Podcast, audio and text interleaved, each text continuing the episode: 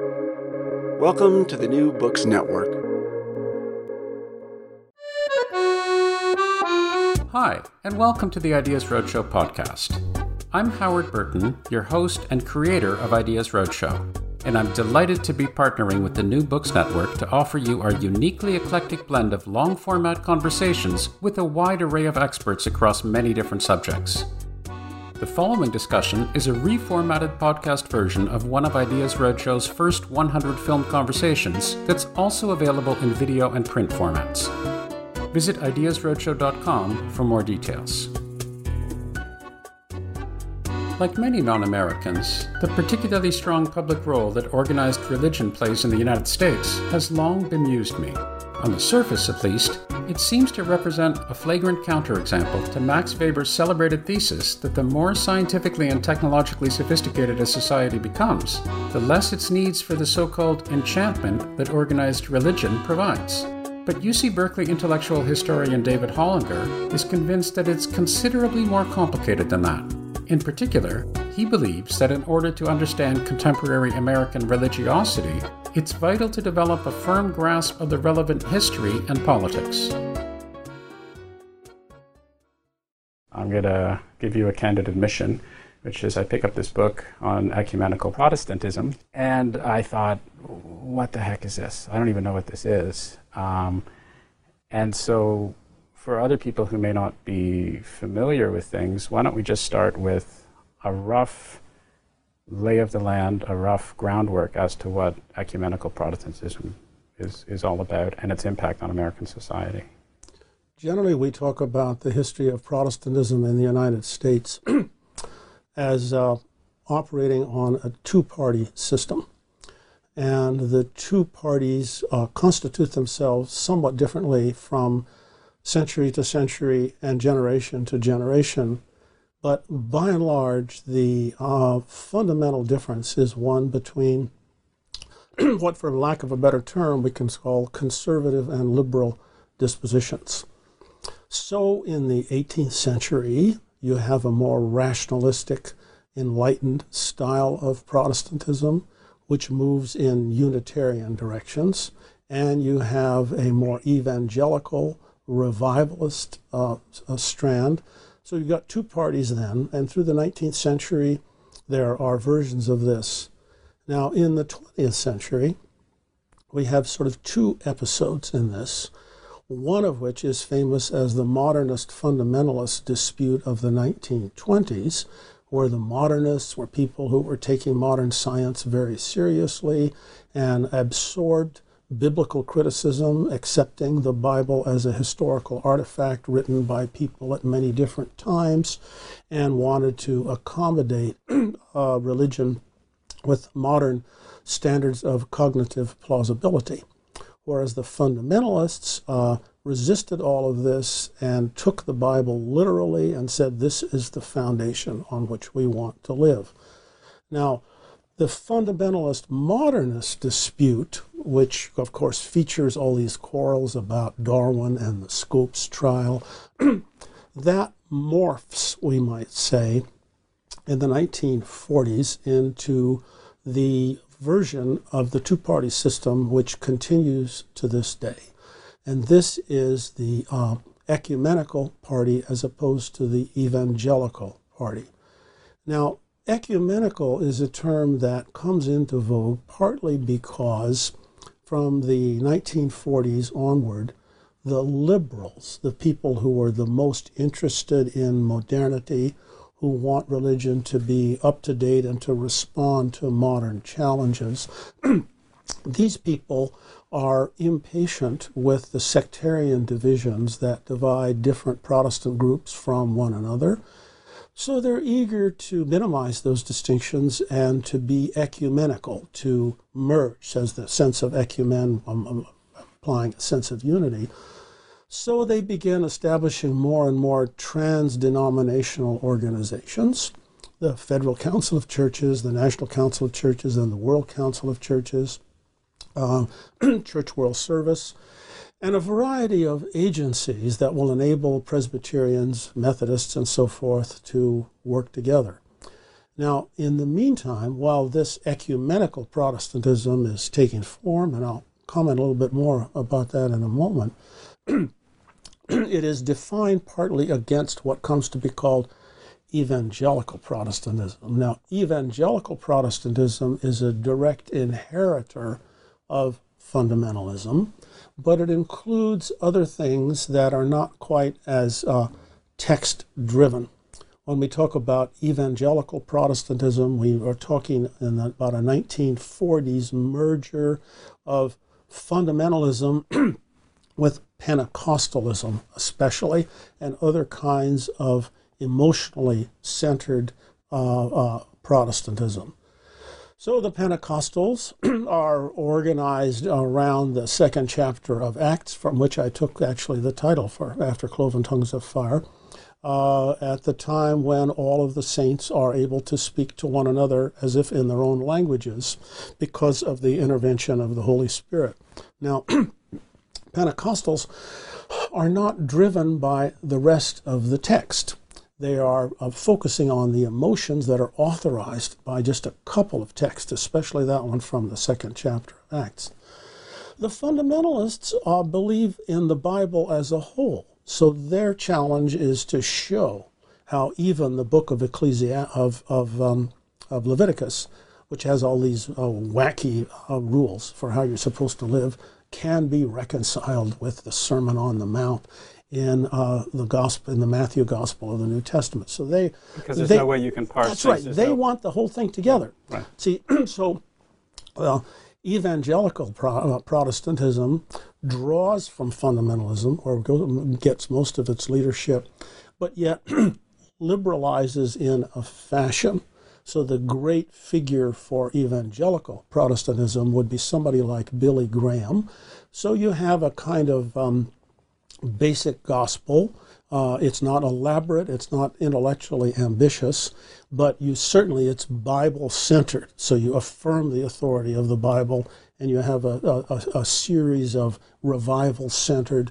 You, you, you match the emotionalism of the Pentecostals with the text uh, uh, loyalty of the fundamentalists. Now, the, the reason I talk about evangelicals in that way is that the best way to understand ecumenical Protestantism is in terms of its rivalry with the evangelicals. Sure. So these two, especially beginning in 1942, begin to define themselves in relation to one another. 1942 is important because of two events that happen at that time. One, the people who are moving in an ecumenical direction are preoccupied with what the world is going to look like after World War II. The institutions, That's so right. the United Nations, all the rest of Precisely.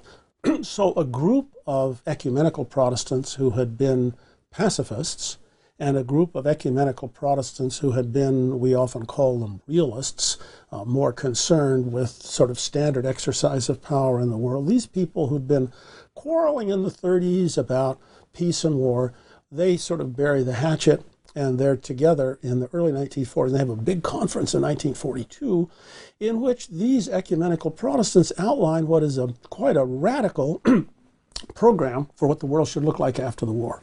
So they want they're very critical of the British Empire, they're critical of colonialism, they're critical of racism, they're critical of nationalism. So this is a big push toward what becomes the United Nations.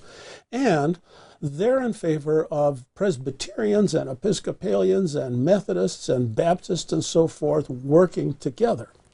Now, Seeking common ground for these yeah, for these ideals, that's for right. these human ideals. Precisely.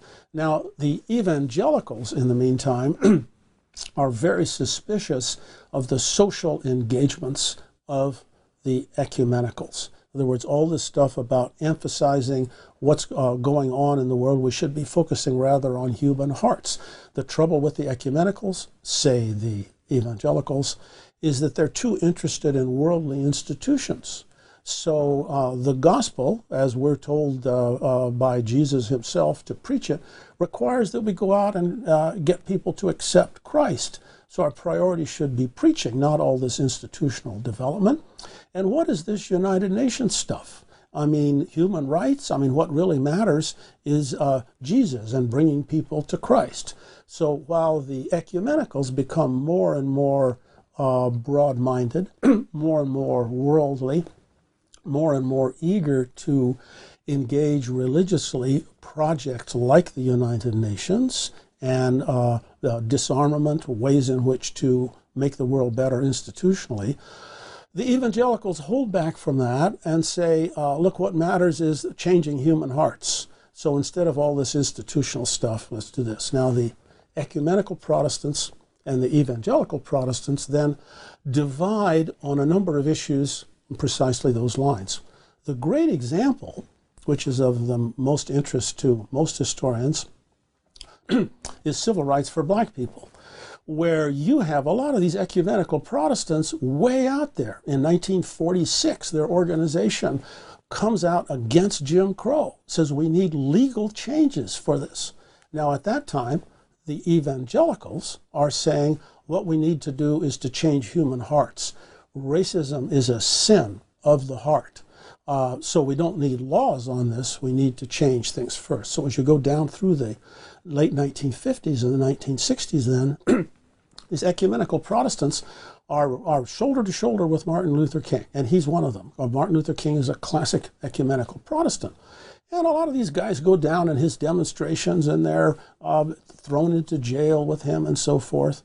Whereas the evangelicals think this is pushing too hard. The evangelicals are also grounded more in a southern demography. So that has something to do with this. There's a huge educational gap between them and a regional gap. And this notion so, of genteel, whatever. Well, genteel is part of it, but the, um, for example, if you look at um, at the constituency that Billy Graham builds from about 1947, 48 on down through his career, then begins to decline in the 90s when he's very old. But the uh, the, the, the constituency that the evangelicals have, which is Billy Graham's constituency, is primarily not exclusively, but primarily people from the small towns and the small cities of the South and the Midwest, white people from that from those communities of moderate education who have been born into families that are at least nominally Protestant and usually in this fundamentalist evangelical tradition rather than these liberal traditions. Now, the evangelicals generally do not appeal. Again, this is very general, but as a as a as an overall sociological fact, it's irrefutable. The evangelicals generally do not draw from big city dwellers, from the really impoverished uh, rural uh, uh, poor. They do not draw from uh, academics. They do not draw from uh, uh, secularists. They do not draw industrial workers. They do not draw from uh, ethno-racial uh, minorities. So the constituency for the evangelicals, even though there are urban dimensions to it, is very much small town, small city, and suburban. Now, the ecumenical constituency is a much more highly educated constituency from the beginning, and it's churches that have established fairly strong class position. So if you look at the United States in 1950, the ecumenicals are the strongest among the Episcopalians, the Unitarians, the Northern Presbyterians, the Northern Baptists, the Methodists, and to some extent the disciples of Christ. Whereas the fundamentalists are stronger among the Assembly of God, Christian Missionary Alliance, uh, a variety of, uh, you know, um, uh, steeped in the blood of the Lamb Baptists. I mean, there are a, a variety of these uh, uh, Pentecostal and fundamentalist fellowships that that merge into uh, evangelicalism. So there's there's a, there's a class difference, an educational difference, yeah. which is uh, there are exceptions to it. So ecumenical Protestantism, then, to return to your original question, comes out of a long liberal tradition in American religious history, which is given point by the issues over which they disagreed with the evangelicals beginning in the 1940s. So, this book of mine, After Cloven Tongues of Fire, is organized especially around what happens to ecumenical Protestants during this period since World War II and the kind of role that they've played in American life. Well, what surprises me, or what surprised me when I when I read your book, I think, can be categorized in two different ways. From the outsider's perspective, and again, uh, candidate mission is notwithstanding my accent, I, I'm not an American, uh, close by, but I'm not an American. Um, but one tends to regard America as this religious, crazy country. If you look at it globally, if you look at it from Europe, or you look at it from Canada, or you look at it from Australia, New Zealand, or what have you, there's a sense that it's a country that has a, a, a where religion, organized religion, plays broadly defined, plays a disproportionately large role in in the state and in the hearts and minds of the people in this increasingly secular age. Yep. That's the sense that yep. that people have. Um, so the surprising aspect is well, you have to actually look more carefully at what we mean by organized religion. And what most people had in, have in mind, and what I certainly had in mind, was evangelical right. Christianity. Right. And so there was a real lack of appreciation on my part for these two parties, the battles that, that happened, mm-hmm. as you've described. Um, and so that's point number yeah. one. Point right. number two is there was a lack of appreciation of how strong and how powerful and how influential members of this ecumenical Protestant uh, group actually had to play on American policy, on global right. policy, as public intellectuals, as advisors to government, as, as people who really made a, a, tremendous impact on the growing culture of the United States, not only from the, from the post World War II era onwards, but also uh, even before then. And so there's a there's a real subtlety there, which I think mm-hmm. is lost on a lot of people. It was certainly lost on me. One example that you didn't give, you mentioned civil rights, which is presumably the best, but one example that I thought was very illustrative was this notion of missionaries and how the, uh, as I understand it, the ecumenical uh, Christians after the war were pulling back on missionaries because they regarded the missionary movement as fostering Im- imperialism, which is something that they uh, they thought was a bad idea because again they were looking at these universal universal rights. Um, and so there was a gap where the evangelicals in a way rushed in and increasing numbers of um, of missionaries became of an evangelical disposition so again for me i thought well that's really very mm-hmm. interesting because now i'm getting a sense of uh, uh, of these ideals that resonate so much with my particular ideals. Imperialism is a bad thing, racism is right. a bad thing, oppression of women is a bad thing. You know, all these things are bad things. And I think these guys actually believed a lot of. They they certainly uh, reflected the the opinions and values and ideals which were triumphant in the secular world globally. And so uh, that was something which sure. was com- completely completely unknown to me. Uh, again, it's it's maybe a sad admission for me to make, but I don't think. Uh, I mean, there are a lot of people who don't know about that. Uh, first, about the missionaries, indeed, quarrels about what missions should be is one of the huge things that um, animated the evangelicals and the ecumenists because the ecumenical Protestants uh, very early on begin to be worried about cultural imperialism, and they increasingly move their missionary endeavors away from uh, preaching and conversion toward social services and education. So they build all these hospitals. I mean, Chou Enlai used to talk about the magnificent contribution that the missionaries had made to China because of all these colleges and medical schools. And there are a number of examples like that uh, throughout the world. And the evangelicals, in the meantime, get very fed up with these ecumenists for giving up on preaching. and there are a number of quite fierce battles about that, all the way from the 1920s down through the 1960s, by which time the ecumenists are largely out of the business of missions. And uh, there are more American missionaries abroad in the world right now than any time in American history. But um, they are evangelicals, and they're they're graduates of uh, Biola and Wheaton instead of uh, Princeton and uh, and Yale, the way they used to be. I'll come back to the missionaries in a moment. I want to pick up on a couple other things that you said. I think your um, image is correct about the United States as a much more um, religiously engaged society than any of the societies of uh, of northwestern Europe, um, and um, I, I, was struck that when I, I, gave some lectures in Denmark this last year, I mentioned in passing that one of the uh, great figures in American history in the 1930s through the 1960s, Reinhold Niebuhr, uh, believed that uh, Christianity was the only viable foundation for democracy, that there were more enlightenment or uh, uh, oriented versions of democracy, but they would all ultimately fail unless they became Christian. So I was alluding this not to endorse it, but to explain that this was an important part of American history. And so there are all these young Danes. They're at um, at uh, at the University of well, actually this one was out of Odense, and they um, they're thinking, well, now wait a minute, we've got a democracy here. Uh, gee, I don't know any Christians, so they the, my description of this played about as well with the Danish undergraduates as if I'd have said, well, you know, on my way here to give this lecture, there was a delay in Copenhagen because um, a spaceship landed and there were Martians all over town and the cops couldn't get me through. I mean, the level of, of incongruity was right. comparable, which is to say, your image is right.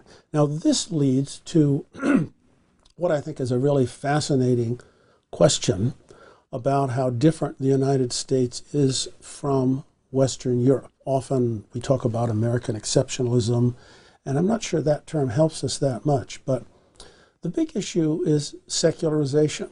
So we've been saying for many years that uh, the society, the industrialized societies of Northwestern Europe have become very secularized. The United States is also a highly industrial society. There are many things about it that are very much like England, Denmark, Germany, Sweden, the Netherlands, but yet there are all these people who are still religious. Now, it is often asserted, I think wrongly, but it's very common nowadays to say that American history disproves secularization theory, that the old idea that once you have um, uh, greater physical safety, once you have uh, more income distribution, once you have greater technology and greater political participation, all the aspects of classical modernization, once you have that, religion will people away. like Weber and so forth said that religion will become less important. Right. So it is said that the United States disproves this. I don't think that's so. I believe it's possible to um, see how the same mechanisms that have advanced secularization in the industrialized societies of Western Europe have done the same in the United States, but at slower pace. And the difference, the chief difference, two things really. There's a constitutional and a demographic consideration. Now, the constitutional consideration is that you've got church state separation from the time the Constitution is adopted in the late 18th century onward. The significance of that is that um, the need that people have for intimacy and belonging, for communities, um, uh, for voluntary societies, is more easily met in the United States by religiously defined communities and affiliations than it is in Europe, because in Europe, religion is traditionally part of the state because of all these established churches. So, and, and also, as you mentioned, in, the, in the 18th century, it was the only declaration That's that right. actually didn't refer to God. Absolutely. So, what happens is that the United States, the U.S. Constitution doesn't have God in it, and there's no established church. And the various states, the few that had established churches, do away with them by the beginning of the 1830s. So, but what happens as a result of that is that um, religiously affiliated communities become more available to the public than in Europe because you can become part of these without associating them with civic power. So there's an independent. So Tocqueville was right in the 1830s to talk about this, about religion and voluntary society in the United States. So there's a there's a constitutional thing that makes religion more important in the United States, paradoxically, since we don't have an established church. So voluntary societies. Now the second thing that makes the United States different is demographic, and that is that the United States as a settler society is dominated from the beginning by dissenting Protestants, which is to say, Protestants who dissent from the Church of England, Protestants who dissent from the Lutheran Church in Sweden or in Germany. And so you have then uh, in the United States, you have Episcopalians, okay, you have Lutherans, but you have vast numbers of these Presbyterians and Methodists and Congregationalists and Baptists and Quakers. And the, right from the get go in the late 18th century, these are the people in the settler society that are mostly in charge. They have social power, they have the class position. So the folks that are running the society from the beginning come from a more religious than thou point of view, you might say. They begin as really involved in religion, as dissenting Protestants, even though they're doing this under this constitutional thing. So, so as the country goes on, then there is more religion to be overcome, and it's crucial to understand that the United States is radically different from any of the societies of Northwestern Europe in that it is overwhelmingly an immigrant receiving society. So, you have the immigrants that come in from all of these countries, and uh, they are more in need of communities to provide intimacy and belonging than is the case with those American inhabitants who inherit a proprietary relation to the land. So, um, so the, the, all these immigrants come in, and since religion is available to them as a way of establishing their voluntary societies, the constitutional aspect of this and the demographic aspect work together. So you get all these immigrants coming in from Ireland and they become really Catholic here because this is a way to establish their community. And also, the Irish don't have any trouble figuring out that the institutions of the society are biased against Catholics. They're run by all these Congregationalists and Presbyterians who don't like Catholics. So religion becomes very important to a lot of the Catholic population and all these different kinds of Protestants that come in from Europe. They establish their own little communities. So religion has an additional power in the United States because it's an immigrant receiving society.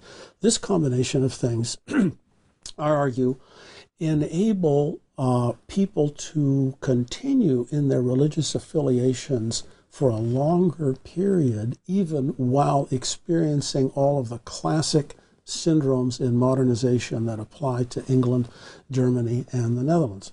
Now, all that said, there's a very interesting sort of postscript recently, and that is that finally um, the statistics are catching up.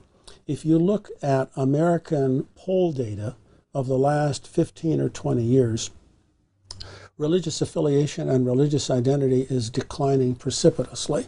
So the last set of polls show that something like 20% of the population of the United States assert no religious affiliation whatsoever. Mm. Now, that's a long way from what it is in the Netherlands or Belgium, but uh, but it's the rate of change, it, and it's statistically significant. Mm. So, if you argue, as I do, that the history of the United States does not refute classic secularization theory but vindicates it, um, these recent events are consistent uh, with that. But part of the story as well, to allude to something that you mentioned uh, a while ago, uh, religion in the United States includes all these liberals, all these ecumenical Protestants, and all these liberal Catholics. And the popular image of religion that you get from Europe is that it's not really religion unless it's kind of wacky. And so you have this notion of these Bible thumping characters and uh, people who are ignoramuses well, uh, Reinhold Niebuhr was not an ignoramus, and uh, a lot of the people who led ecumenical Protestantism were uh, uh well educated and uh, really tried to come up with versions of Christianity that would be consistent with modern science and social science. So you have this liberalization now. But that was then. I that's mean... right, and I think that the liberal Protestantism, as we're talking about it, uh, ecumenical Protestantism is, among other things, a halfway house to secularism. So it's a place where a lot of people can be in the United States under the circumstances that I've described for a couple of generations, maybe. But gradually, the need for the religious part of it drops out. That's why, since the 1960s, uh, the ecumenical churches have declined so much, much more than the evangelical churches. The ecumenical churches and their numbers have declined in part because they're already so far towards secularization that they can move easily into that, right. whereas the evangelicals are still fighting this. It's also the case that the evangelicals um, resisted. Um, uh, modern liberal views of the gender distinction. And so women were supposed to be in the home. So, uh, and the result of this was huge differences in birth rates. So, ecumenical women, by uh, the time, if you, if you take the whole baby boom era from about 1947 uh, down through the, uh, the 1970s, ecumenical women would often have many fewer children than evangelical women. So uh, this also accounts for the decline in numbers and for the robustness of the evangelical Protestants in the United States. Also, the evangelicals had the idea that um, um, people should stick with home truths.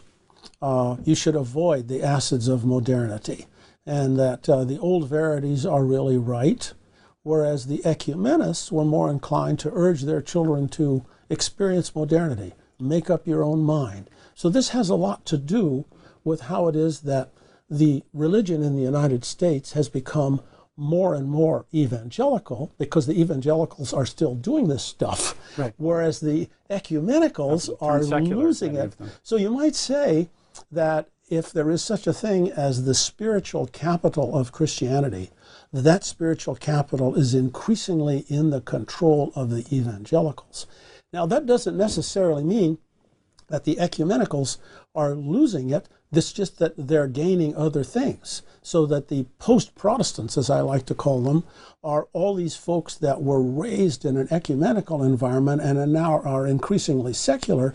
But it's not as though that background doesn't mean anything to them. Right. So there is a kind of continuity there. But the ecumenical Protestants, to sort of summarize this that we're talking about, the ecumenical Protestants move very strongly in an Enlightenment, rationalist, scientific, liberal direction and uh, adapt uh, all these modern ideas, and the evangelicals resist that for a very long time. And so you get this two party system right down to the present.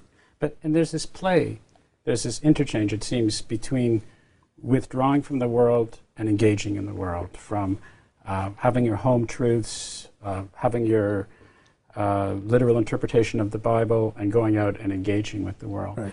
And my understanding is that's that's really a reference uh, to the title of your, of your book. In fact, because it's uh, it's not.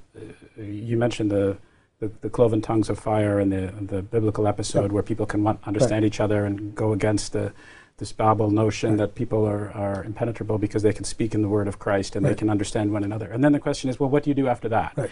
And and how do you do you take this knowledge of loosely put Christian values and apply it to the world and engage in the world? And my understanding is that's a core aspect of what the ecumenical project Absolutely. Was, was really all about. So let's get back to this yeah. this, this Reinhold uh, Niebuhr uh, guy right. and, and the bewilderment of these Danes who, right. who were which was equivalent to spaceships landing and so That's forth. Right. Because to me, this is a really important point to emphasize because it makes complete sense. So one can say now, well, that's crazy. You know, of course, these, these values that we hold true as secular values and principles, the universal rights of man and, and, and, and colonialism is, and oppression is a bad thing and racism is a bad thing and, and, and, and helping people who are less fortunate and so forth. Um, of course, there's no particular reason to associate that with Christianity, as Reinhold did. But turned on its head, it seems that's an absolutely necessary thing for him to have said, because otherwise the argument is well, look, if you're just picking these values that, yeah, may have been mentioned in the Bible and so forth, then what do we need Christianity for at all? So it seems to me it was essential for him to maintain that position that he could envelop tolerance. He could say, yes, all roads lead to this. We will we'll have nice conversations with Buddhists and we'll have conversations with all these people. We're not going to be we're not going to put up barriers and walls. We want to move forwards to explore human institutions and human values. But at the end of the day, of course, it only really makes sense from a Christian context. It seems he had to have said that in order to, to not devolve into to rampant secularism. well, when you've got when you've got a society that is as heavily invested in Protestant Christianity as the United States is, as of say the 1930s, and then uh, you know you sense that there are all these modern stuff that you've really got to get onto somehow.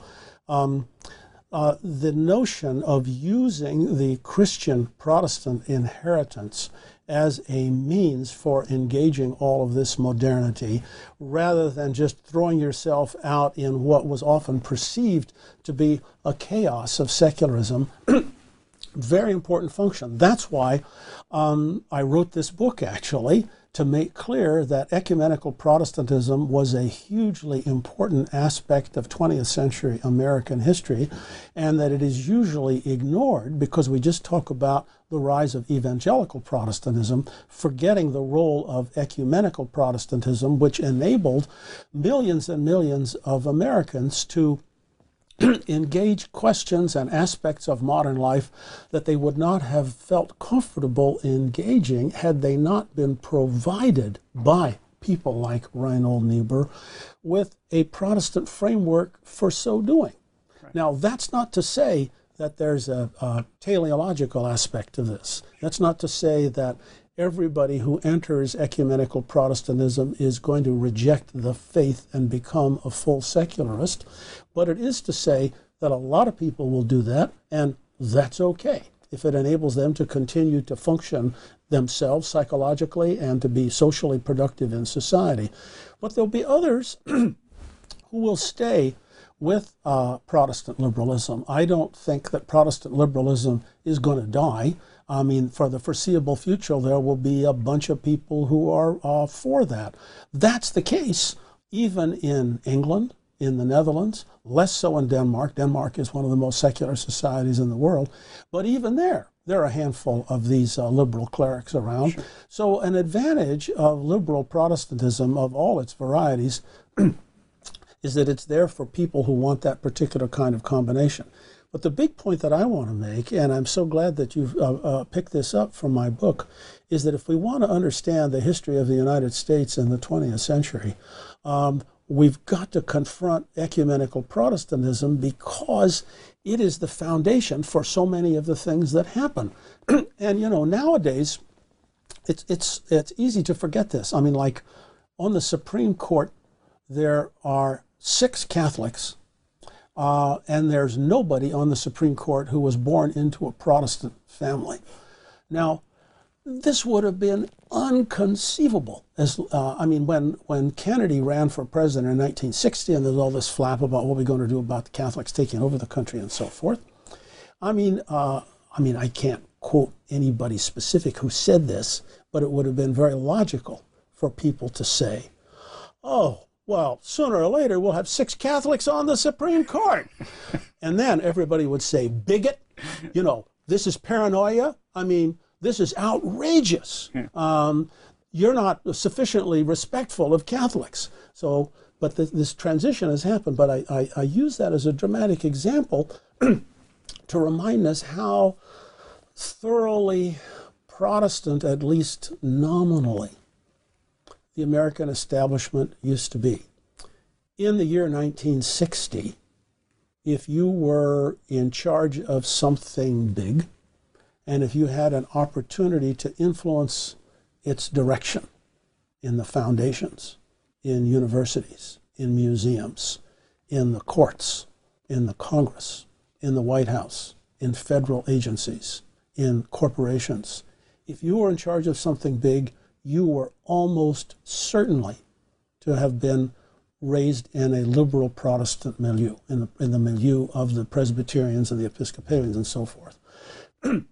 Obvious exceptions to this. I mean, you have Jews on the Supreme Court going back to Brandeis and Frankfurter, so there are exceptions to this.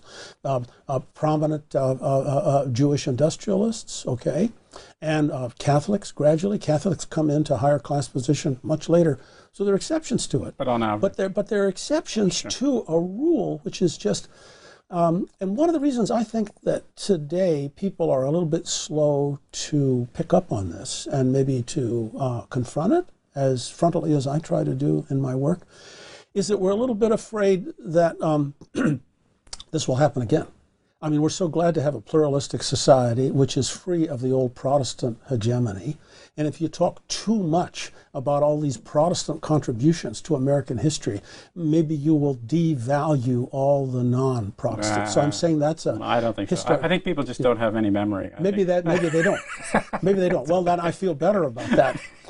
but the the. Um, but it is uh, it is an empirical fact that uh, America was a deeply Protestant civilization for a very long time, and understanding its liberal part as well as its reactionary part is is important. But you know, something you, you mentioned a while ago, I was eager to pick up on a little bit because um, uh, you know you're talking about these the, the, the missionary experience, and uh, I'm actually writing a book about that now. And one of the things that's so important about Protestant missionaries is that they're, they are the Americans who learn the most, the earliest, about the world outside the North Atlantic West. And so nowadays, when we're so uh, preoccupied with globalization, with um, uh, the species wide questions like the environment and global warming and, uh, and the need to recognize the integrity of cultures around the world to overcome uh, provincial biases when we're so concerned with that. It's interesting in that context to trace back American society's interaction with this world outside the North Atlantic West. And although now there are a number of people who are engaged with this who are not missionaries, if you go back uh, to, say, the period before World War II, yes, you had some diplomats abroad. Yes, you had some business connections abroad, a little bit of military, and there were some journalists, there were some travel writers. But overwhelmingly, the majority of what the average American knew about Asia or Africa or Brazil came from missionaries. Mm. These were the point people, you might say, in the American involvement with the rest of the world. So when they come back from China, from um, from uh, uh, South Africa or wherever, they then bring into their uh, church communities uh, and into their trans denominational organizations a, um, a set of concerns. They come back and they say uh, stuff like, well, you know, we're very worried about the difference between Congregationalists and Presbyterians, and we're very worried about the difference between Northern Baptists and Southern Baptists. But let me tell you, when you're in China and you're trying to explain Christianity to these Chinese, that doesn't make sense to them. So we have a lot of Dutch Reformed missionaries in Japan. We also have a lot of German Reformed missionaries in Japan, two very prominent American organizations. But yet, to try to explain to a Japanese potential convert why they should become a Dutch Reformed Christian rather than a German Reformed Christian. so then there's enormous tension that's built up uh, where the cosmopolitan missionaries and their children, who are a very important part of this story, I'll give some examples in a moment the cosmopolitan missionaries and their children then come back to a society that had sent them abroad for the purpose of making the rest of the world more like them. We who live in Nashville, we who live in Dayton, Ohio, we who live in St. Paul, Worcester, Massachusetts, and so forth, we know what Christianity is. We may embody it imperfectly, but we know what it is. we have it. The Chinese don't have it. The Congolese don't have it. Okay, we need missionaries to go over there and make them like us. So then the missionaries come back and they say, well, you know, I'm not sure that what they really need is to be like us. They need stuff. But um, do you know much about the civilization of China? Let me tell you about the Confucian tradition. And so then some guy will stand up in the pew and say, we here in Terre Haute, we did not send you to China to come back here and tell us how interesting the Chinese are.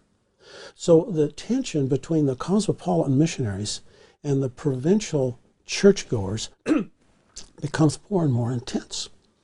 And the missionaries begin arguing that the whole missionary project needs to be uh, reconfigured. It's the missionaries themselves and their children that push this the hardest.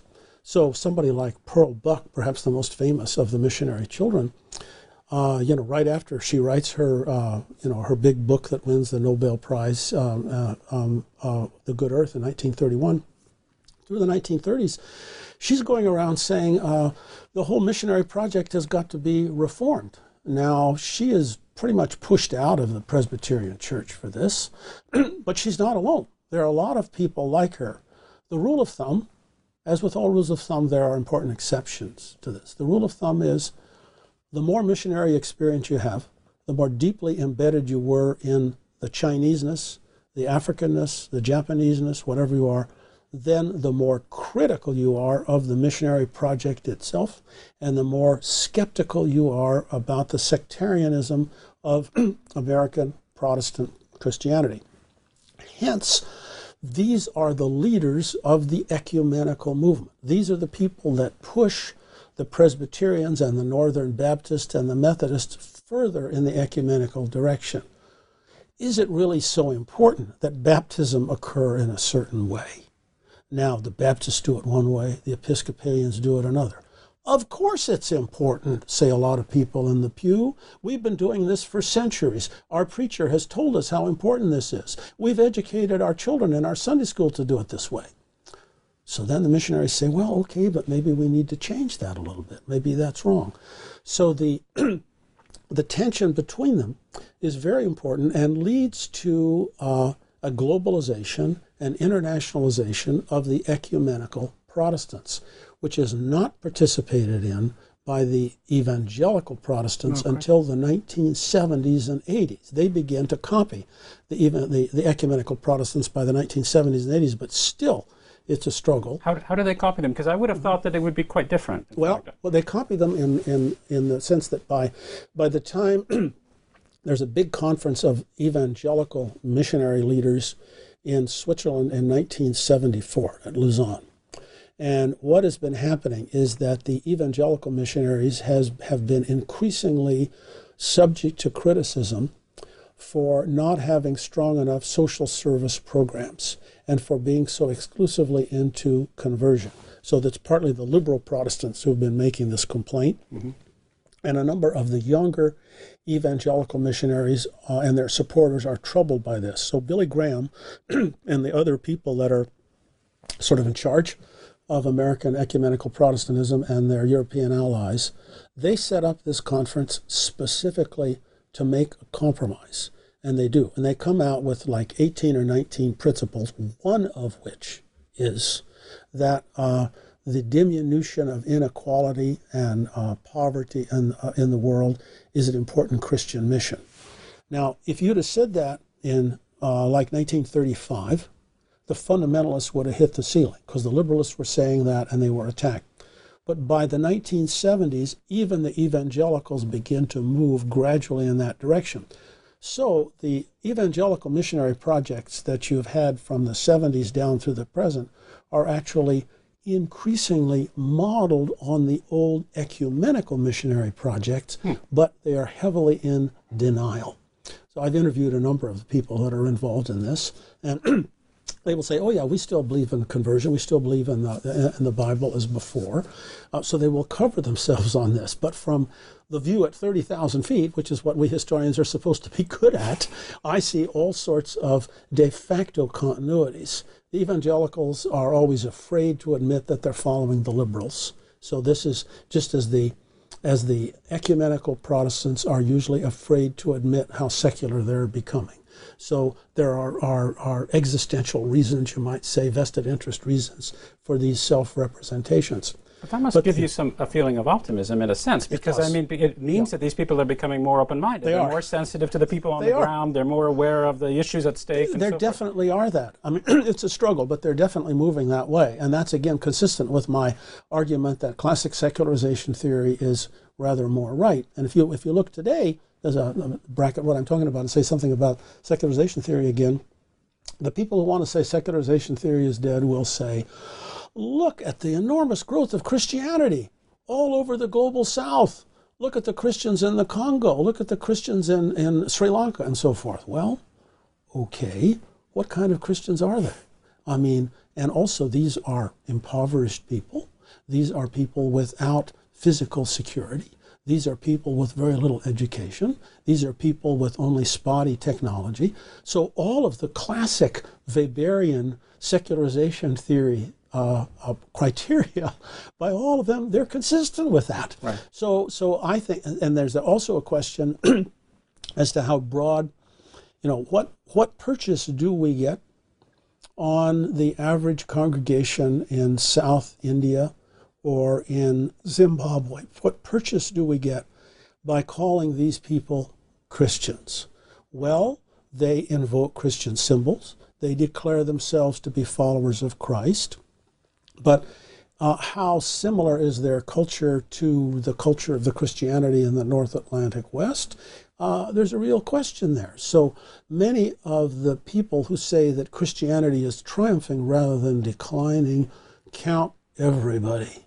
So you count everybody who makes the declaration, and you don't distinguish between, on the one hand, say the Unitarians in the U.S., or on the other hand, these people in uh, some of these churches. I, I, heard a great paper at the uh, American Historical Association a few years ago where this guy, and this is an extreme case, he was talking about a church in South India that he'd been studying, and one of the most famous uh, evangelists in South India, uh, who is a South Indian uh, uh, native himself, indigenous person, was explaining how um, he'd just gotten back from heaven and uh, he'd, he'd had a just terrific conversation with, uh, with the Apostle Paul.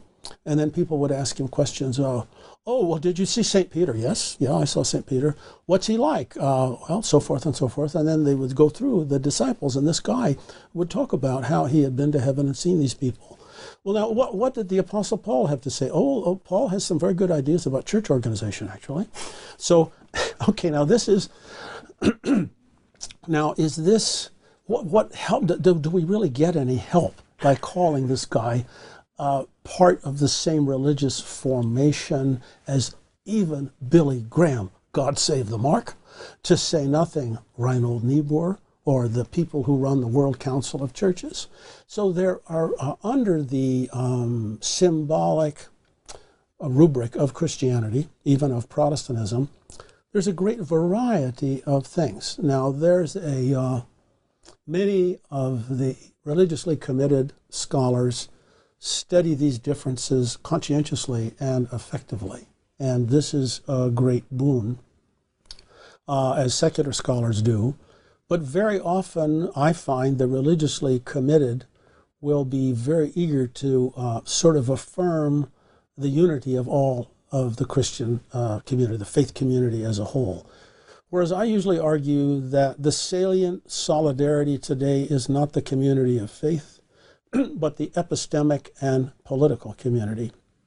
This gets me involved in some very interesting uh, discussions at uh, workshops. Uh, even though I'm a flaming atheist, I'm often invited to um, to ecumenical Protestant gatherings and uh, I will often suggest to these people that um, their real enemy is the evangelicals and those who advance obscurantist ideas about the faith.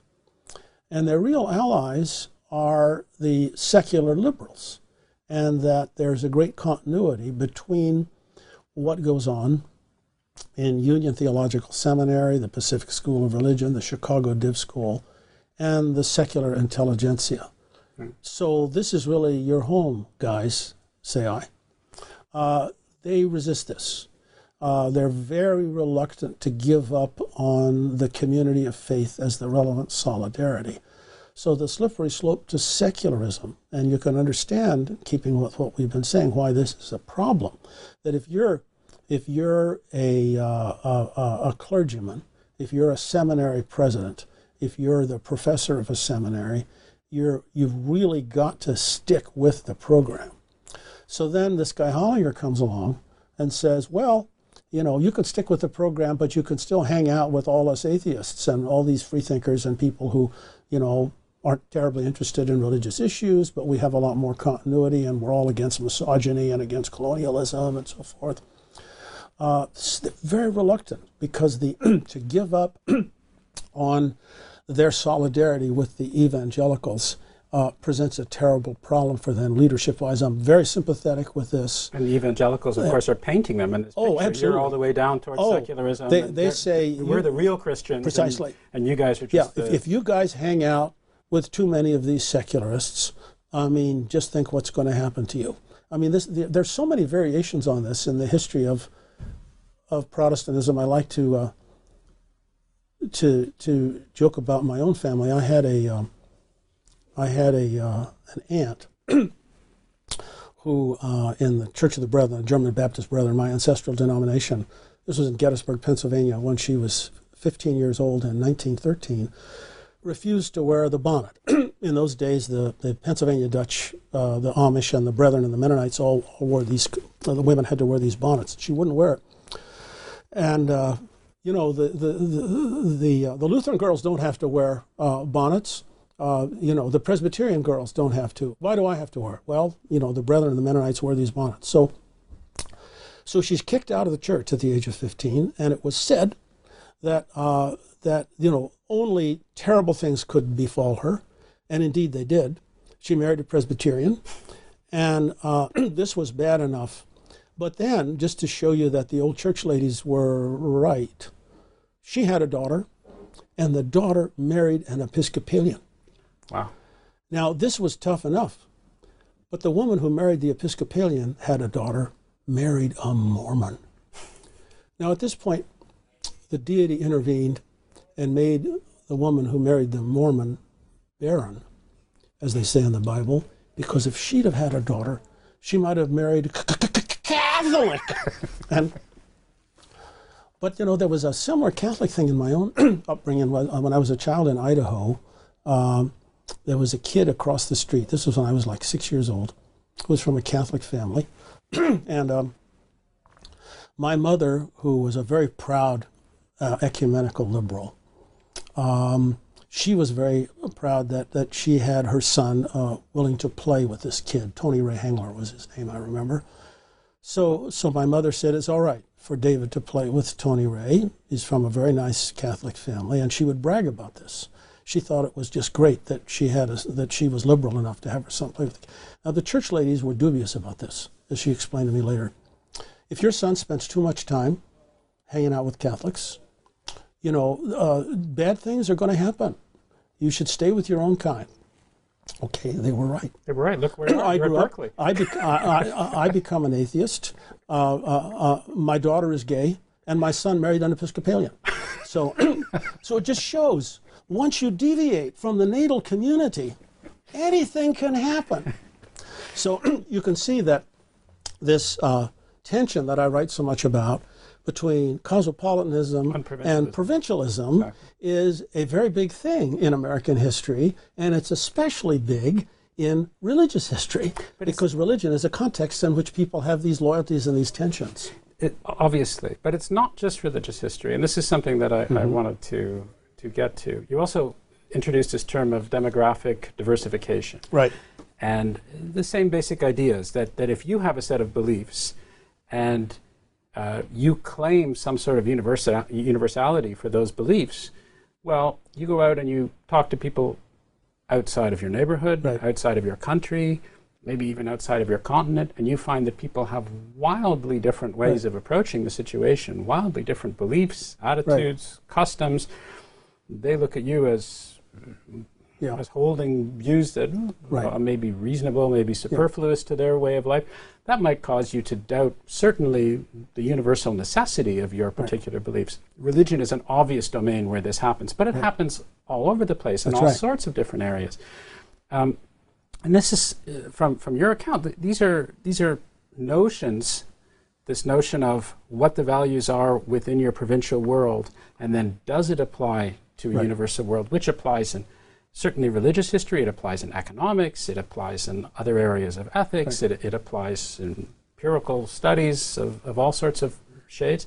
And you talk about how you were influenced by uh, by somebody of, of Jewish descent, Right. Joseph Levenson, who was actually studying China. That's right. And, I, and applying the, this metric or this, this filter or this, this viewpoint to, to, studying, to studying that. So it seems like this is something which runs, dare I say, throughout the entire human Yes. condition, this notion of provincialism versus cosmopolitanism. Some, yeah, sometimes it is called the water theory of liberalism, referring back to the times that people traveled mostly by water. So, therefore, seaports were traditionally the scenes of greater liberalization than mountain cities. And there's still a little bit of this today where you can see San Francisco and New York as rather different from, you know, say, uh, Topeka, Kansas. Yeah, or for Or, that yeah, that's right. So, again, with all these generalizations, there are lots of interesting exceptions to it. But, uh, but there is a lot that a broadened experience will challenge a presumption as to what's right, will require some sort of readjustment.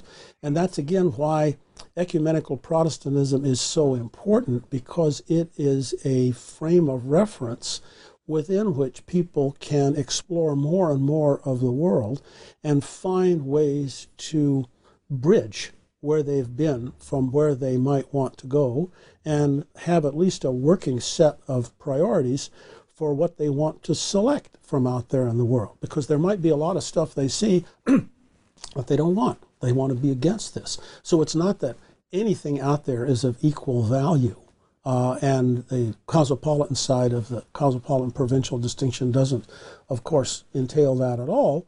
But it is a matter of reassessing things and um, becoming, um, well, I guess you could say that you take more things into account. So a cosmopolitan will adopt views that are based on a wider range of options and having encountered many more things, whereas the provincial is more likely to take as valid whatever is inherited. The inherited culture is it, the end.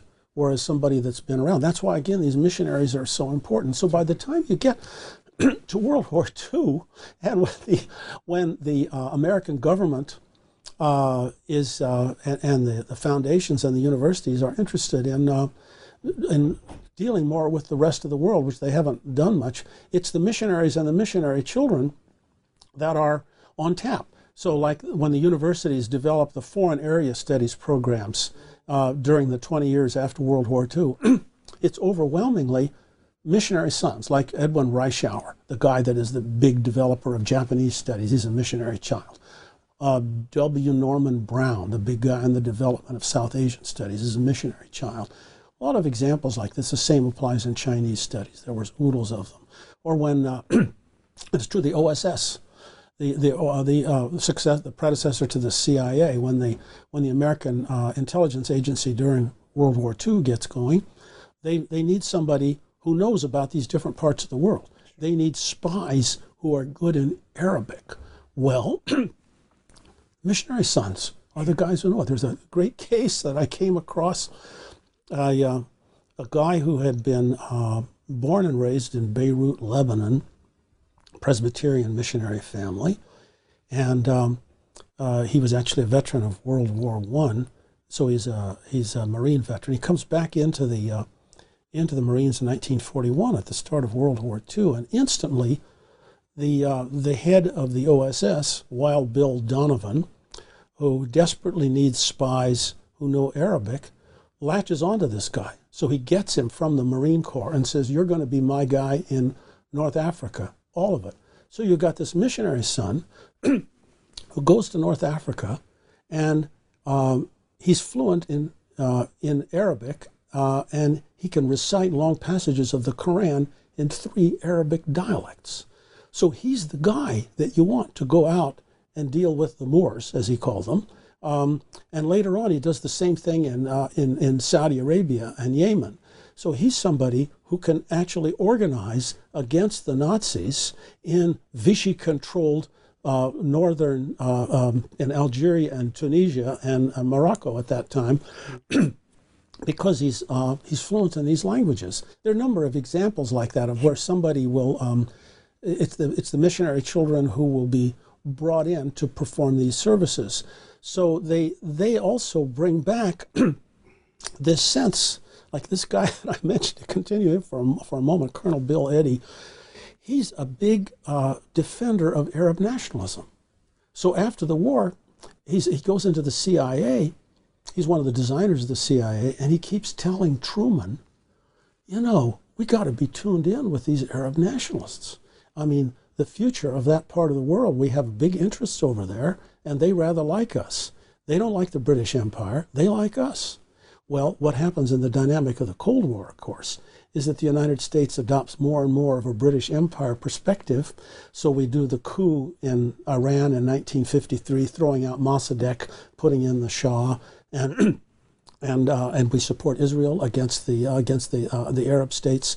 So there are a lot of things that change. But what's interesting about about the missionary sons is that they were the ones who were the most pro-Arab at a time when there was very deep anti-Arab prejudice in the United States. Sure. Well, it's just like Lawrence of Arabia. Yes. I mean, if you if you're out there, you know the people, you speak the language, you're able to communicate with them, you get their needs and Right. desires, and, and so forth. You, it's a, it's a tolerance issue as well as, right. a, as a human issue, and and so there's there's a tactical aspect to Right. this. Clearly, if I want to run Right. the American intelligence service, I want to have people who speak all sorts of different languages and very few people did. It was tough. Right. Get out of Wichita. You know, I mean, I, I Yeah. want people who, who, have, who can penetrate and, and see the world.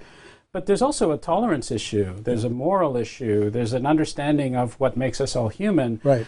And, and this is, as I understand it, what the ecumenical Protestants really reflected and put front and center as part of their agenda. This is what Reinhold Niebuhr was, Right. was, was enunciating and, and was firmly believing, albeit within eventually somehow some synoptic Christian context. But th- these fundamental values of looking outside, being a universalist, Right. um, maybe I can just switch gears for Sure, a little of course. bit. Um, I'd like to go to um, religion and science Right. and talk about that because you've you've written an awful lot about that and studied about that. Um, again, I think there's a strong ecumenical Protestant link, which I now know because I've read your book, um, through William James. So I'd like to talk about that uh, a, a little bit. Um, but first, I'd just like to back up and say my understanding of of these categories that you put into play for testing the universality of one's beliefs. One we already talked about, this so-called demographic diversification, where you bounce it off people in, in Chile and Right. in India and see what they Right. believe, and if it holds up, maybe there's something there, or maybe there isn't. And the other, of course, is what most secularists believe, which is that as we develop better and better understanding of the physical world, as our science progresses, as our harnessing of science via technology progresses, as we get a clearer understanding of the law like nature of the world around us, we have less and less recourse to necessarily look at things in a mystical, spiritual, Right. religious way. Right. And so, this notion of science being the great, uh, I don't know how you would say it, defeater, peeling back religious superstition is something which has existed for a long time. You mentioned in the 19th century that most intellectuals thought that well, religion was going to be on its way out as science marches forwards. Um, so, so now we come to uh, William James, as I understand it, Right. um, someone I've studiously avoided reading, and, and still have, by the way. I've just read about him now. So uh, thanks to you, I know a little bit through you. So you may be completely wrong, in which case No. I know nothing about William James. But assuming that you know what you're talking about, um, here's William James, who's uh, who seems like a very interesting figure to me because he seems to be claimed by just about everybody for just about every possible. He's thing. proteum. Right. Yeah. and he writes about, uh, th- I guess there are two things that I wanted to point out. One is uh, something which completely fascinated me, which was this, uh, this interchange that he had with H.K. Clifford. Yeah. Um, W.K. Clifford. Sorry, W.K. Clifford. I don't know his initials, but I do know I know of Clifford because I know of these things called Clifford algebras in mathematics. So I just knew of Clifford as a mathematician. I had no idea he wrote he wrote anything about this. Right. So there's this interchange um, between uh, uh, James and Clifford, and according to you, uh, James has a wonderful time um, wildly misstating the actual right. fundamental views That's exactly right. Yeah. what this what this guy what this guy did. But I guess what I what I wanted to to get to because I should probably ask a uh, ask a question is it seems that James's major agenda was somehow marrying a scientific uh, scientific understanding with religious experience. Yeah. And, and so through the variety of religious experiences, whether he was trying to make it a rigorous scientific field or what have you, trying to allow for some sort of simultaneous presence of religion within a world that was dominated by science. Is that a fair? It is certainly the case that he is preoccupied with the religion science issue, and he um, is uh, afraid that science will eliminate religion altogether. He doesn't want this, and uh, his genius, you might say, is uh, turning his anxiety about this into terms that were so creative that lots and lots of people found them helpful in dealing with this. Now, even though I think Clifford was a much clearer thinker than James was, James has been much more influential. A lot of people don't even read Clifford. That paper of mine where I go back and read Clifford is unusual in the literature because usually people just assume that James was correct about Clifford when he wasn't. But that's not the, the that's not maybe so important as what James did. And what James did was to uh, denounce secularism with such vitriol that the very halting affirmations that he simultaneously made for religion were taken much more seriously than they would have been had they been examined in a vacuum that did not include his polemical anti secularism, especially his attacks on Clifford. Because if you read his great works, The Varieties of Religious Experience, Pragmatism, The Will to Believe, you see that um, he's surrounded as he is by this Protestant culture, all these New England liberal Protestants that he's close to. William James was unable to affirm a single Christian doctrine. So the religion that he affirms is so general that it reduces to a very abstract theism. But even there, he vacillates on this. And at times he says he's not really a theist, other times he is. Yet the varieties of religious experience provides what 400 pages of these religious experiences. Uh, and James encourages his readers to achieve intimate, empathic identification with all of these people who are experiencing this religious experience. So it comes across as being very sympathetic with especially the Protestant examples. It's an anti Catholic book in ways that a lot of people haven't figured out because the, the, the, religious experience that he cites negatively are almost always these Catholic saints. So it's a very Protestant book.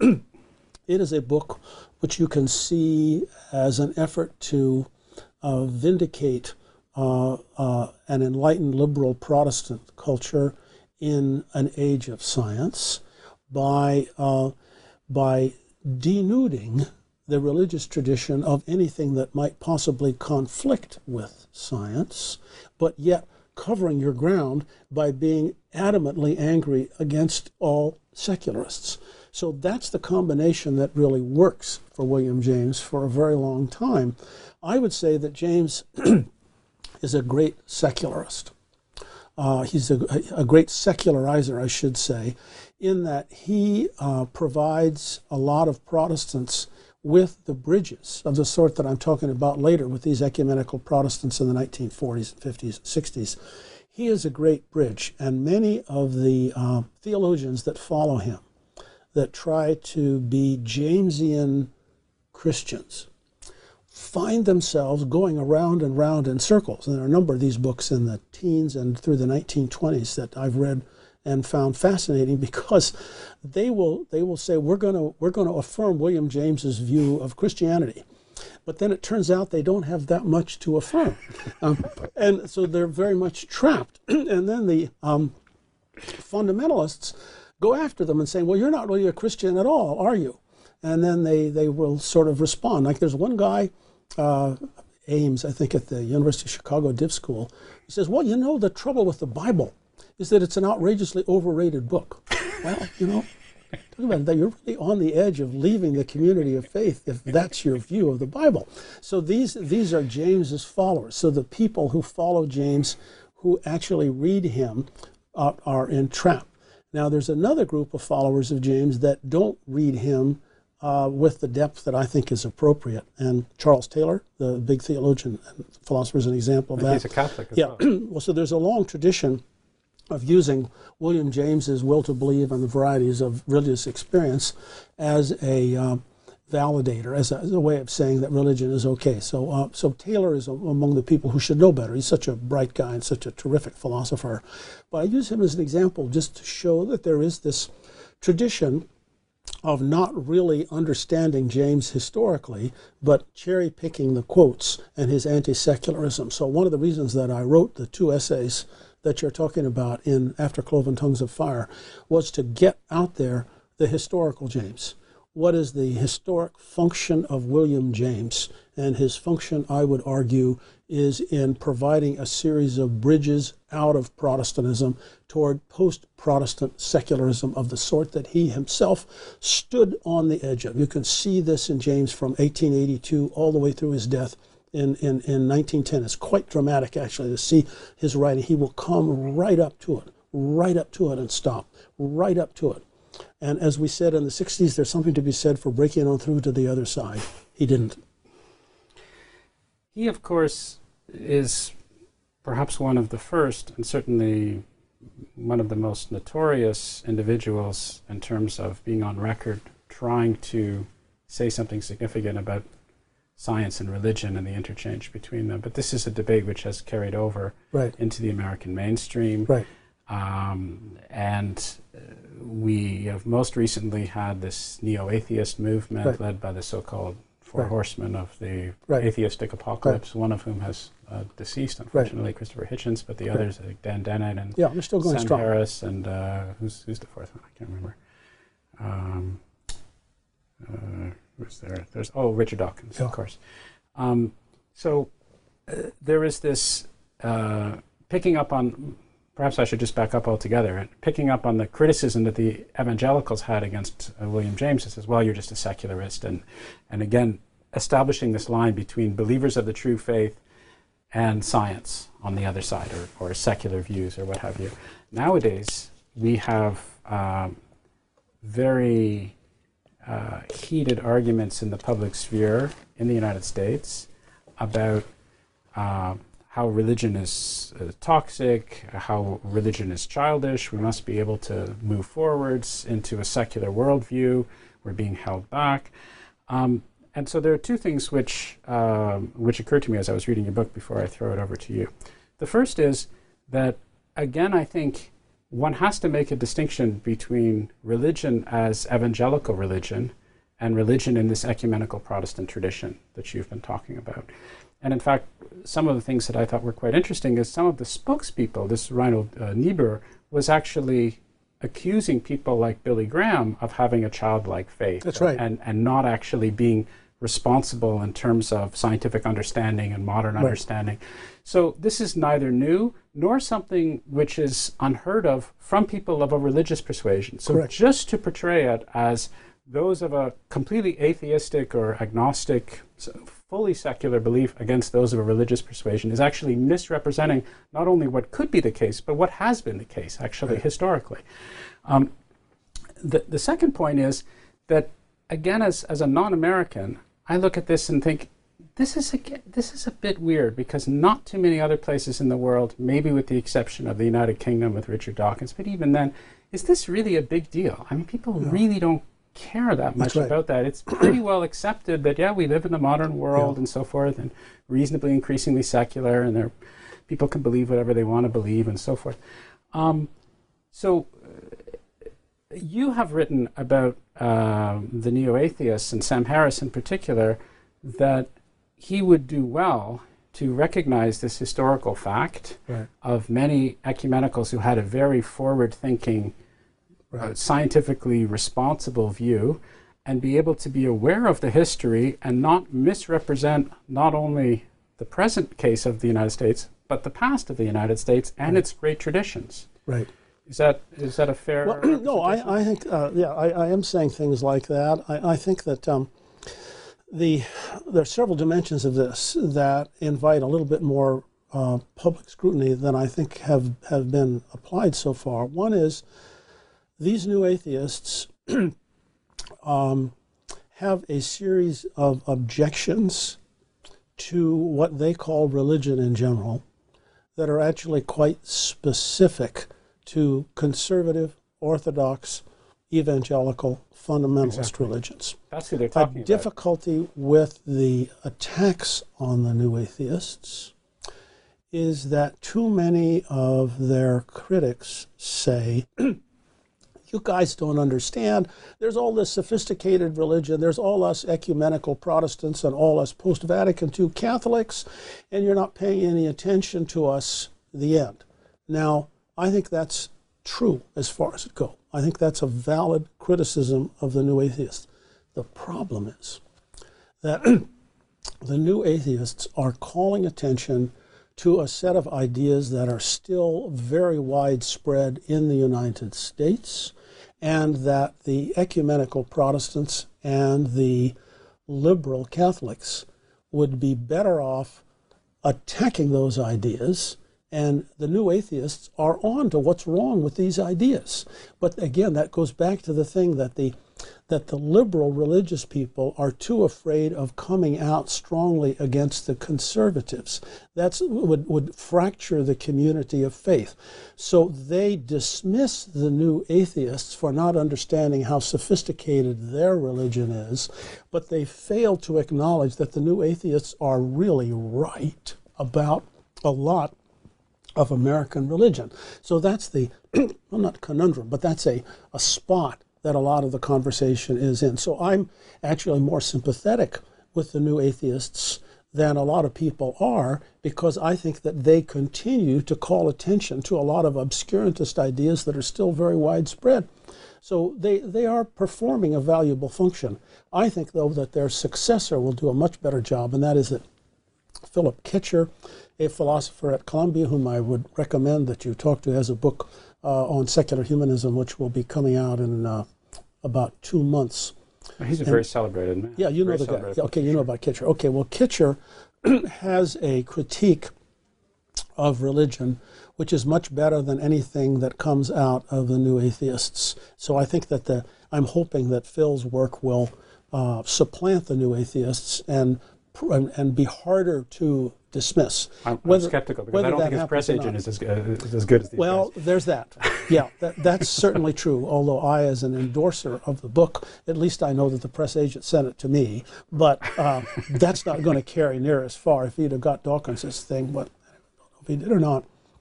So the, the conversation about the new atheist is, I'm saying, more important than a lot of the press has granted, but it's important on different kinds of grounds. Um, I think also the um, the uh, the the new atheists are a sign of the resurgence of a style of religious affirmation that many people had assumed was dead. And that's why your earlier comment is correct that most people aren't worried about this anymore. But in the United States, it's suddenly come up. So that's one thing that's caused it. But another thing, the rise of Islamic fundamentalism as a world reality has also generated some of this. A lot of Sam Harris has written actually against Islamic fundamentalism as well as yeah. American uh, evangelicalism. So that's one of the reasons that it's come about. But but your earlier point is right that a lot of people have given up on this. I mean, it used to be said that Bertrand Russell was the last Victorian because he still thought it was an act of great courage not to believe in God. And well, then you've got all these people now raising it again. But that, that feeling about Russell's angst in his writings of the 1910s and 1920s was a, a sign of the, of the passing of that set of preoccupation on the part of a lot of, uh, of, uh, of European intellectuals. Let's focus on the United States, though. Yeah. And let's talk about the importance, which is something that you've also uh, written quite a bit about and believe quite fervently in, of exchange in the public domain of religious ideas, particularly when people use religious ideas as a way of justifying or supporting public policy decisions. And again, this seems to me to be something which is, if not uniquely American, I'm sure there are people in Iran. yeah. it, it, it is it is not terribly widespread in the world outside of the United States. It's, right. certainly not in modern liberal democracies. You're certainly right. That people will stand up and and resort to their affirmations of faith to justify a number of public policy decisions, right. and thereby end conversation, prevent debate, prevent examination of these issues. This is something I know you feel yeah. quite, quite, passionately about. Um, and presumably, you're hoping, again, that people of the ecumenical Protestant uh, persuasion who have a long history of open exchange, justifying beliefs, distinguishing between matters of personal faith and public policy, can step forwards into that, into that vacuum. Well, I hope more of them do. Uh, I think that you're right that that's an ongoing problem in American life, and it's um, uh, it's very hard for politicians to escape this. I mean, if a pol- I, don't, I, I just don't think that um, any avowed atheist has any chance of higher office in the United States. There was a, a series of polls a few years ago. Uh, now, polls are important in this context not because they tell you the truth, but because they tell you what people feel comfortable declaring. And so uh, polls, something like 95% would have no trouble voting for a black for president or a woman, but only 49% would vote for an atheist. Now, that just that's a sign of the stigma that is still attached to atheism, and no politician can possibly go against that. so Obama plays to this. I mean, Obama is a fairly generic uh, ecumenical Protestant, I would say. And, uh, you know, he will bring in somebody like Rick Warren in the interest of pluralism. Uh, but he, he continues to play this game, as the politicians do. What's, what's particularly annoying to me is um, you'll have somebody like, well, there are a whole lot of these Republican politicians who are more into it, who will, who will tell the public that. Um, uh, you should vote for me because I'm a person of faith. So this is somehow relevant to the performance of their public duties.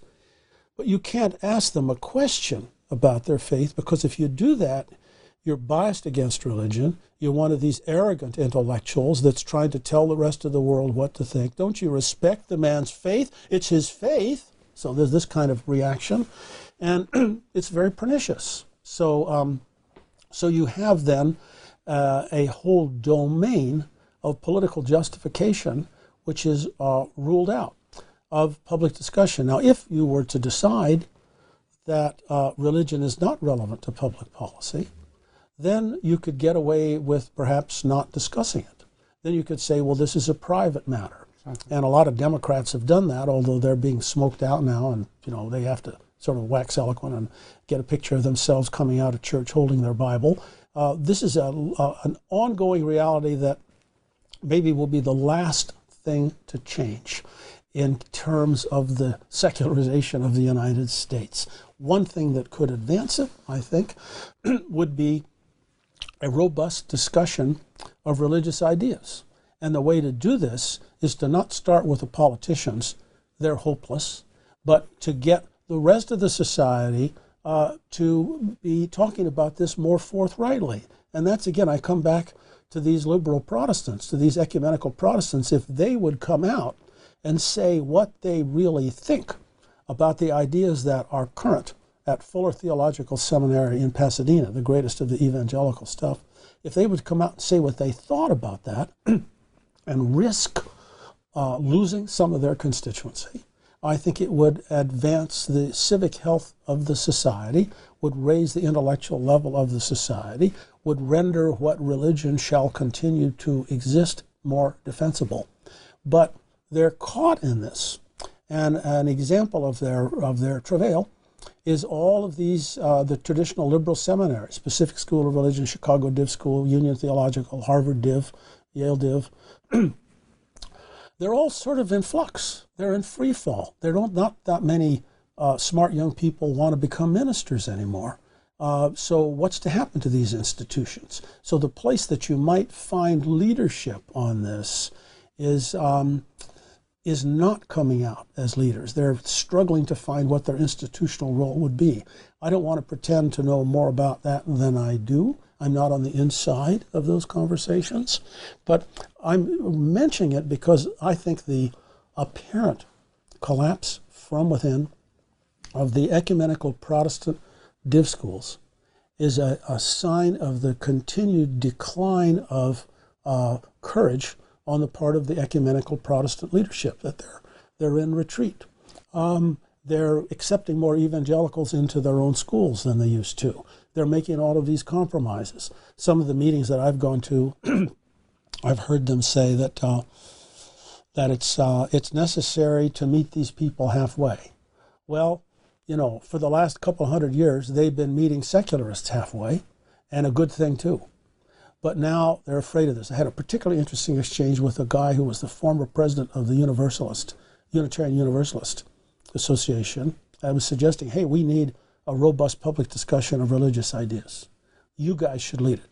The Unitarians, this is the tradition of Theodore Parker and William Ellery Channing. These were the people who did more than any other denominational community to liberalize American Christianity. Do it now.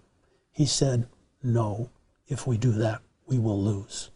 Because the whole culture and the educational style of the United States is such that if you are too uh, aggressive and attacking the evangelicals, you will diminish your standing even more. So he then, like a lot of the others, uh, want to make common cause on specific projects. Like some of the evangelicals are now interested in uh, environmentalism, save the environment, and they're interested in uh, poverty programs. So what you do is that you uh, join pragmatically with what is basically a secular program. So you can achieve some you, good in that's some right. yeah, and I understand that. I mean, I can see why they do that. But uh, since I believe that many of the things that are problematic about the culture of the United States today have to do with the continued currency of a lot of obscurantist ideas that cannot meet modern standards of cognitive plausibility, then I'm very eager for us to have a national conversation about those things.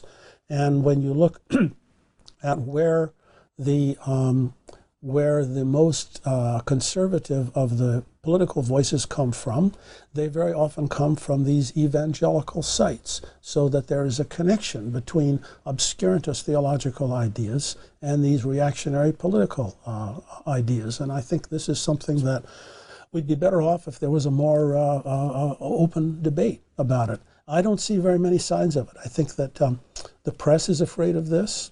I think that the um, why, why, is, the, why is the press afraid of this? Uh, the press, uh, you can't go too far. Also, I see, maybe there's some exceptions to this, although uh, I'm wondering somebody like Chuck Todd, wondering some of the uh, can't imagine Gregory doing this. Um, there's a these are big businesses, and so there's the. I guess I would be without knowing an awful lot about it. I would be concerned but that the big media business are reluctant to take the kind of chances. But it seems it seems what you're saying uh, needs to be carefully examined because, from my perspective, it seems that there are two distinct points that you're making. You're not saying everybody should be secular in the United States. No. You're not saying we should do away with religion no. or religion is silly or anything no. like this. It's, it seems to me what you're saying, so correct me if I'm wrong, is point number one religion and religious views should be a private matter. And if people want to, if people believe in X or believe in Y or whatever it is, that's in their particular private domain, right. and that's fine. We should respect that. We should encourage that. You're probably even willing, I would submit, to say that for political reasons, yes, it would be advantageous for people like Obama to have pictures taken of them going into church or going out of church or carrying around a Bible or what have you, because we live in a democracy and people feel comfortable with people of their faith. And so that doesn't, I don't think, particularly bother, bother I don't think yeah. that bothers you. But I think there is a line that is crossed when people start invoking religious principles, sectarian religious principles, to justify yeah. public policy Precisely.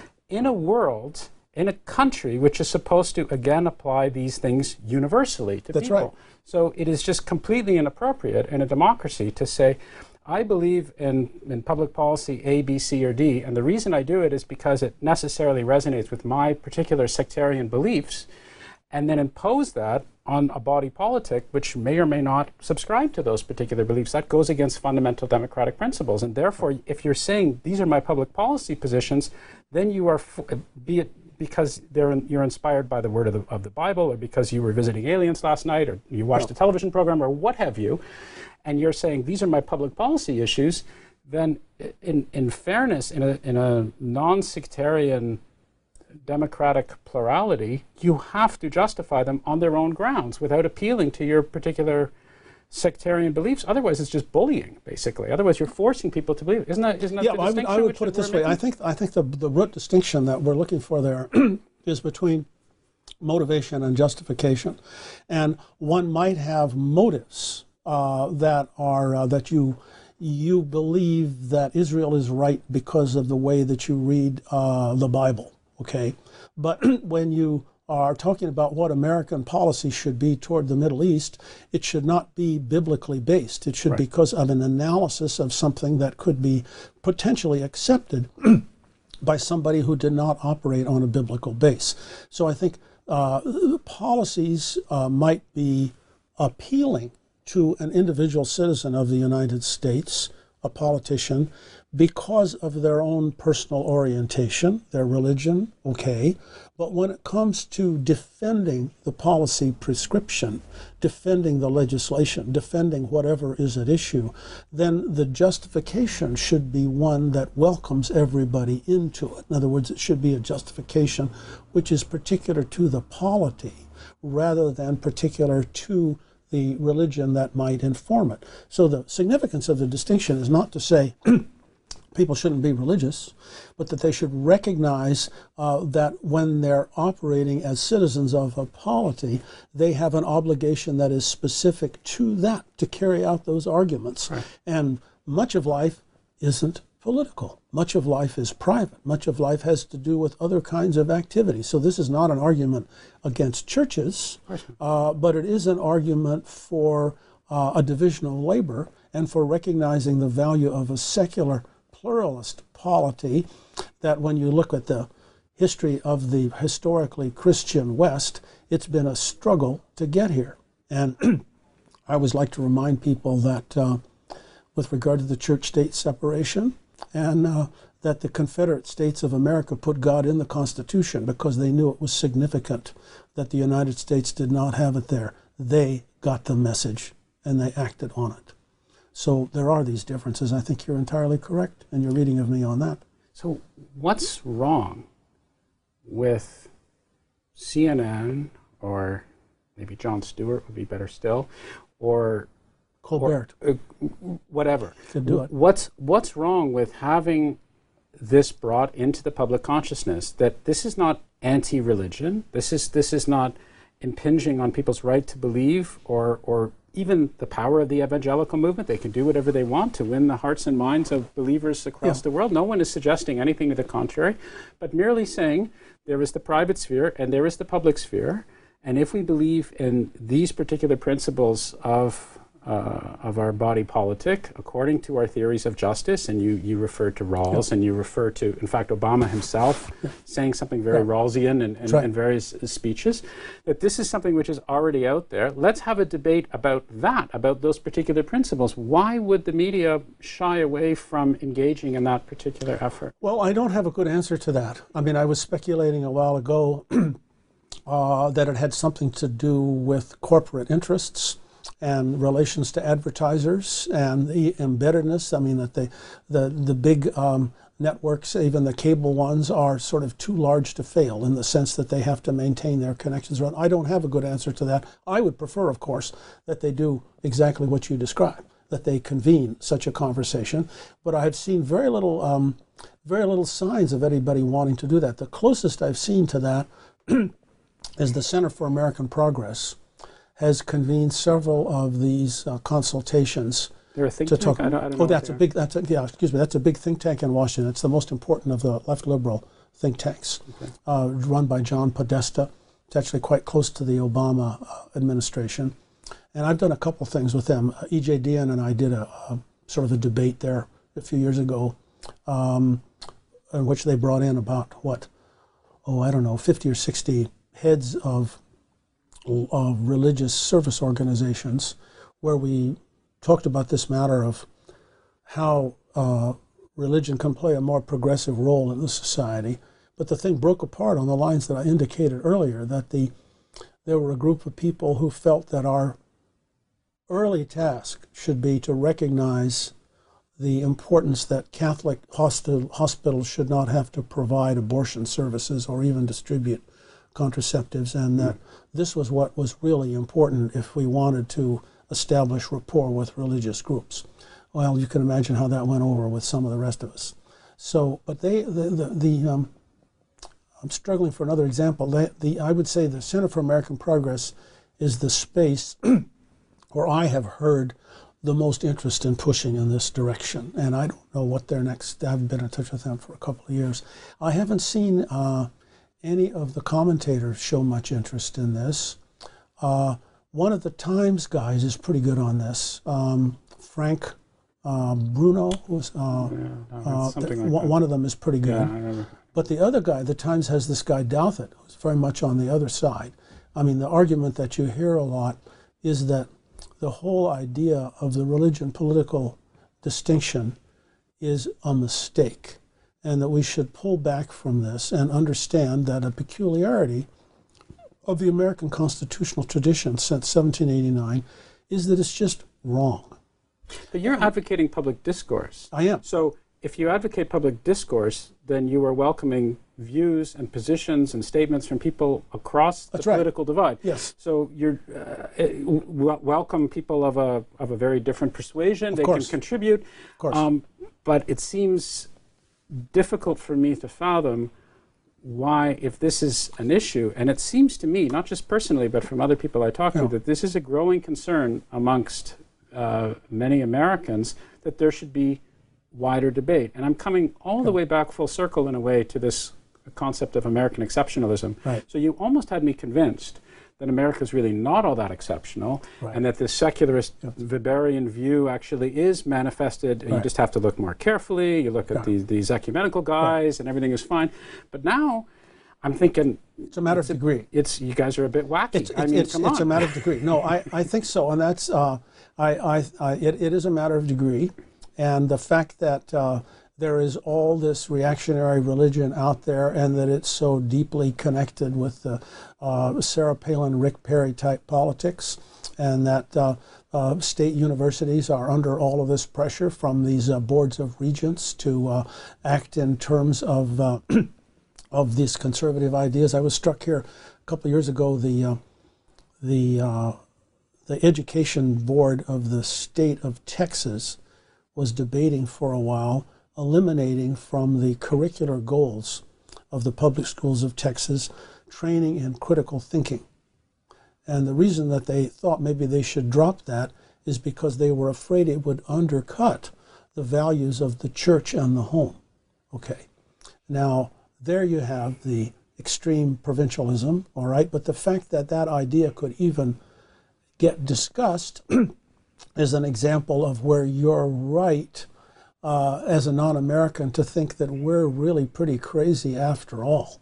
So, my arguments about the vindication of classical secularization theory need to be understood in terms of degree. That sounds like a very eloquent, long-winded academic cop-out. But anyway, You I'll- could- you could understand. Yes, last question. yes. Uh, I'm going to ask you to speculate a little bit, and um, and tell me what you think the United States, if not the world, is going to look like in terms of religious movements in 50 years. Because you point out in the 1950s in America, those leading intellectuals, the lights of the ecumenical Protestant movement, did not believe that they were on a one-way road to perdition, as it were, and that they would be long-standing. They Right. held uh, positions of great stature and great influence. They would have been, I think, very surprised, it's fair to say, uh, what would have happened to their world in 50 or 60 years, which makes one wonder that uh, perhaps the people who are on top today will be very surprised at what will happen 50 or 60 years from now or not. Based upon your experience and your historical knowledge, how do you see the United States of America in 2065? We historians are more resistant Sure. to this kind of thinking, uh, and, and you you you understand that. So so that's uh, um, harder for me to uh, to engage at all. Um, but uh, but I'll give it uh, a wing uh, with the understanding that this is not the sort of stuff that I'm as invested in. Okay, I'm pretty heavily invested in my argument about the role of ecumenical Protestantism in American history, pretty heavily invested in a lot of the other things that we've talked about. But when it comes to predictions, I don't have a lot invested in one prediction as opposed to another. But I will venture that the education gap in the United States will continue to propel more and more educated people in secular directions and will entrap more and more impecunious poor people in religious cultures.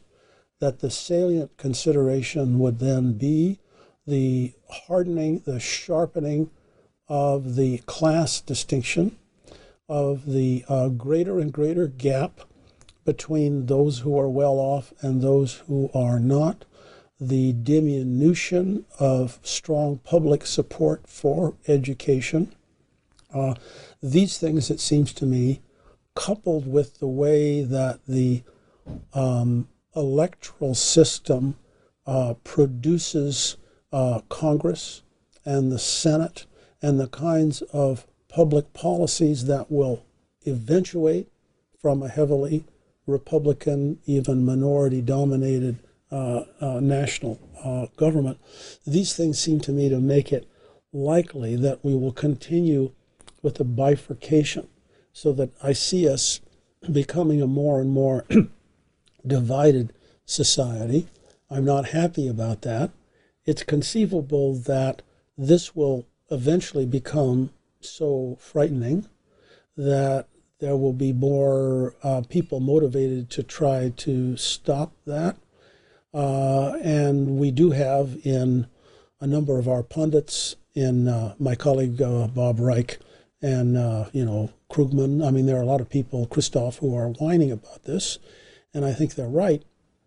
But um, in the absence of more capacity to uh, control basic resources in the society and to uh, provide better education to more people, then I would be afraid that the bifurcation will continue and that secularization will imply increasingly to the more educated classes, and that um, Obama was right, even though he was blasted for it when he went into the Pennsylvania Appalachian area and said these people are poor and they cling to their religion. I think that's true. Best I can do. Sorry. That's good. There's no reason to apologize. Anything else? Nope. Anything I uh, No, you want to discuss? no. This was great. Thank you very much, David. No. This was a lot of fun. Appreciate the thing. Yeah, you. that's good. I hope you enjoyed this reformatted podcast. As mentioned at the outset, this conversation is also available both as an individual ebook and as part of the ebook and paperback Conversations About Religion, along with separate discussions with David J. Goldberg, Nile Green, Eleanor Nesbitt, and Miri Rubin. Those interested in more information about Ideas Roadshow are directed to ideasroadshow.com, while those who are curious about me and other projects I'm involved in are recommended to visit howardburton.com.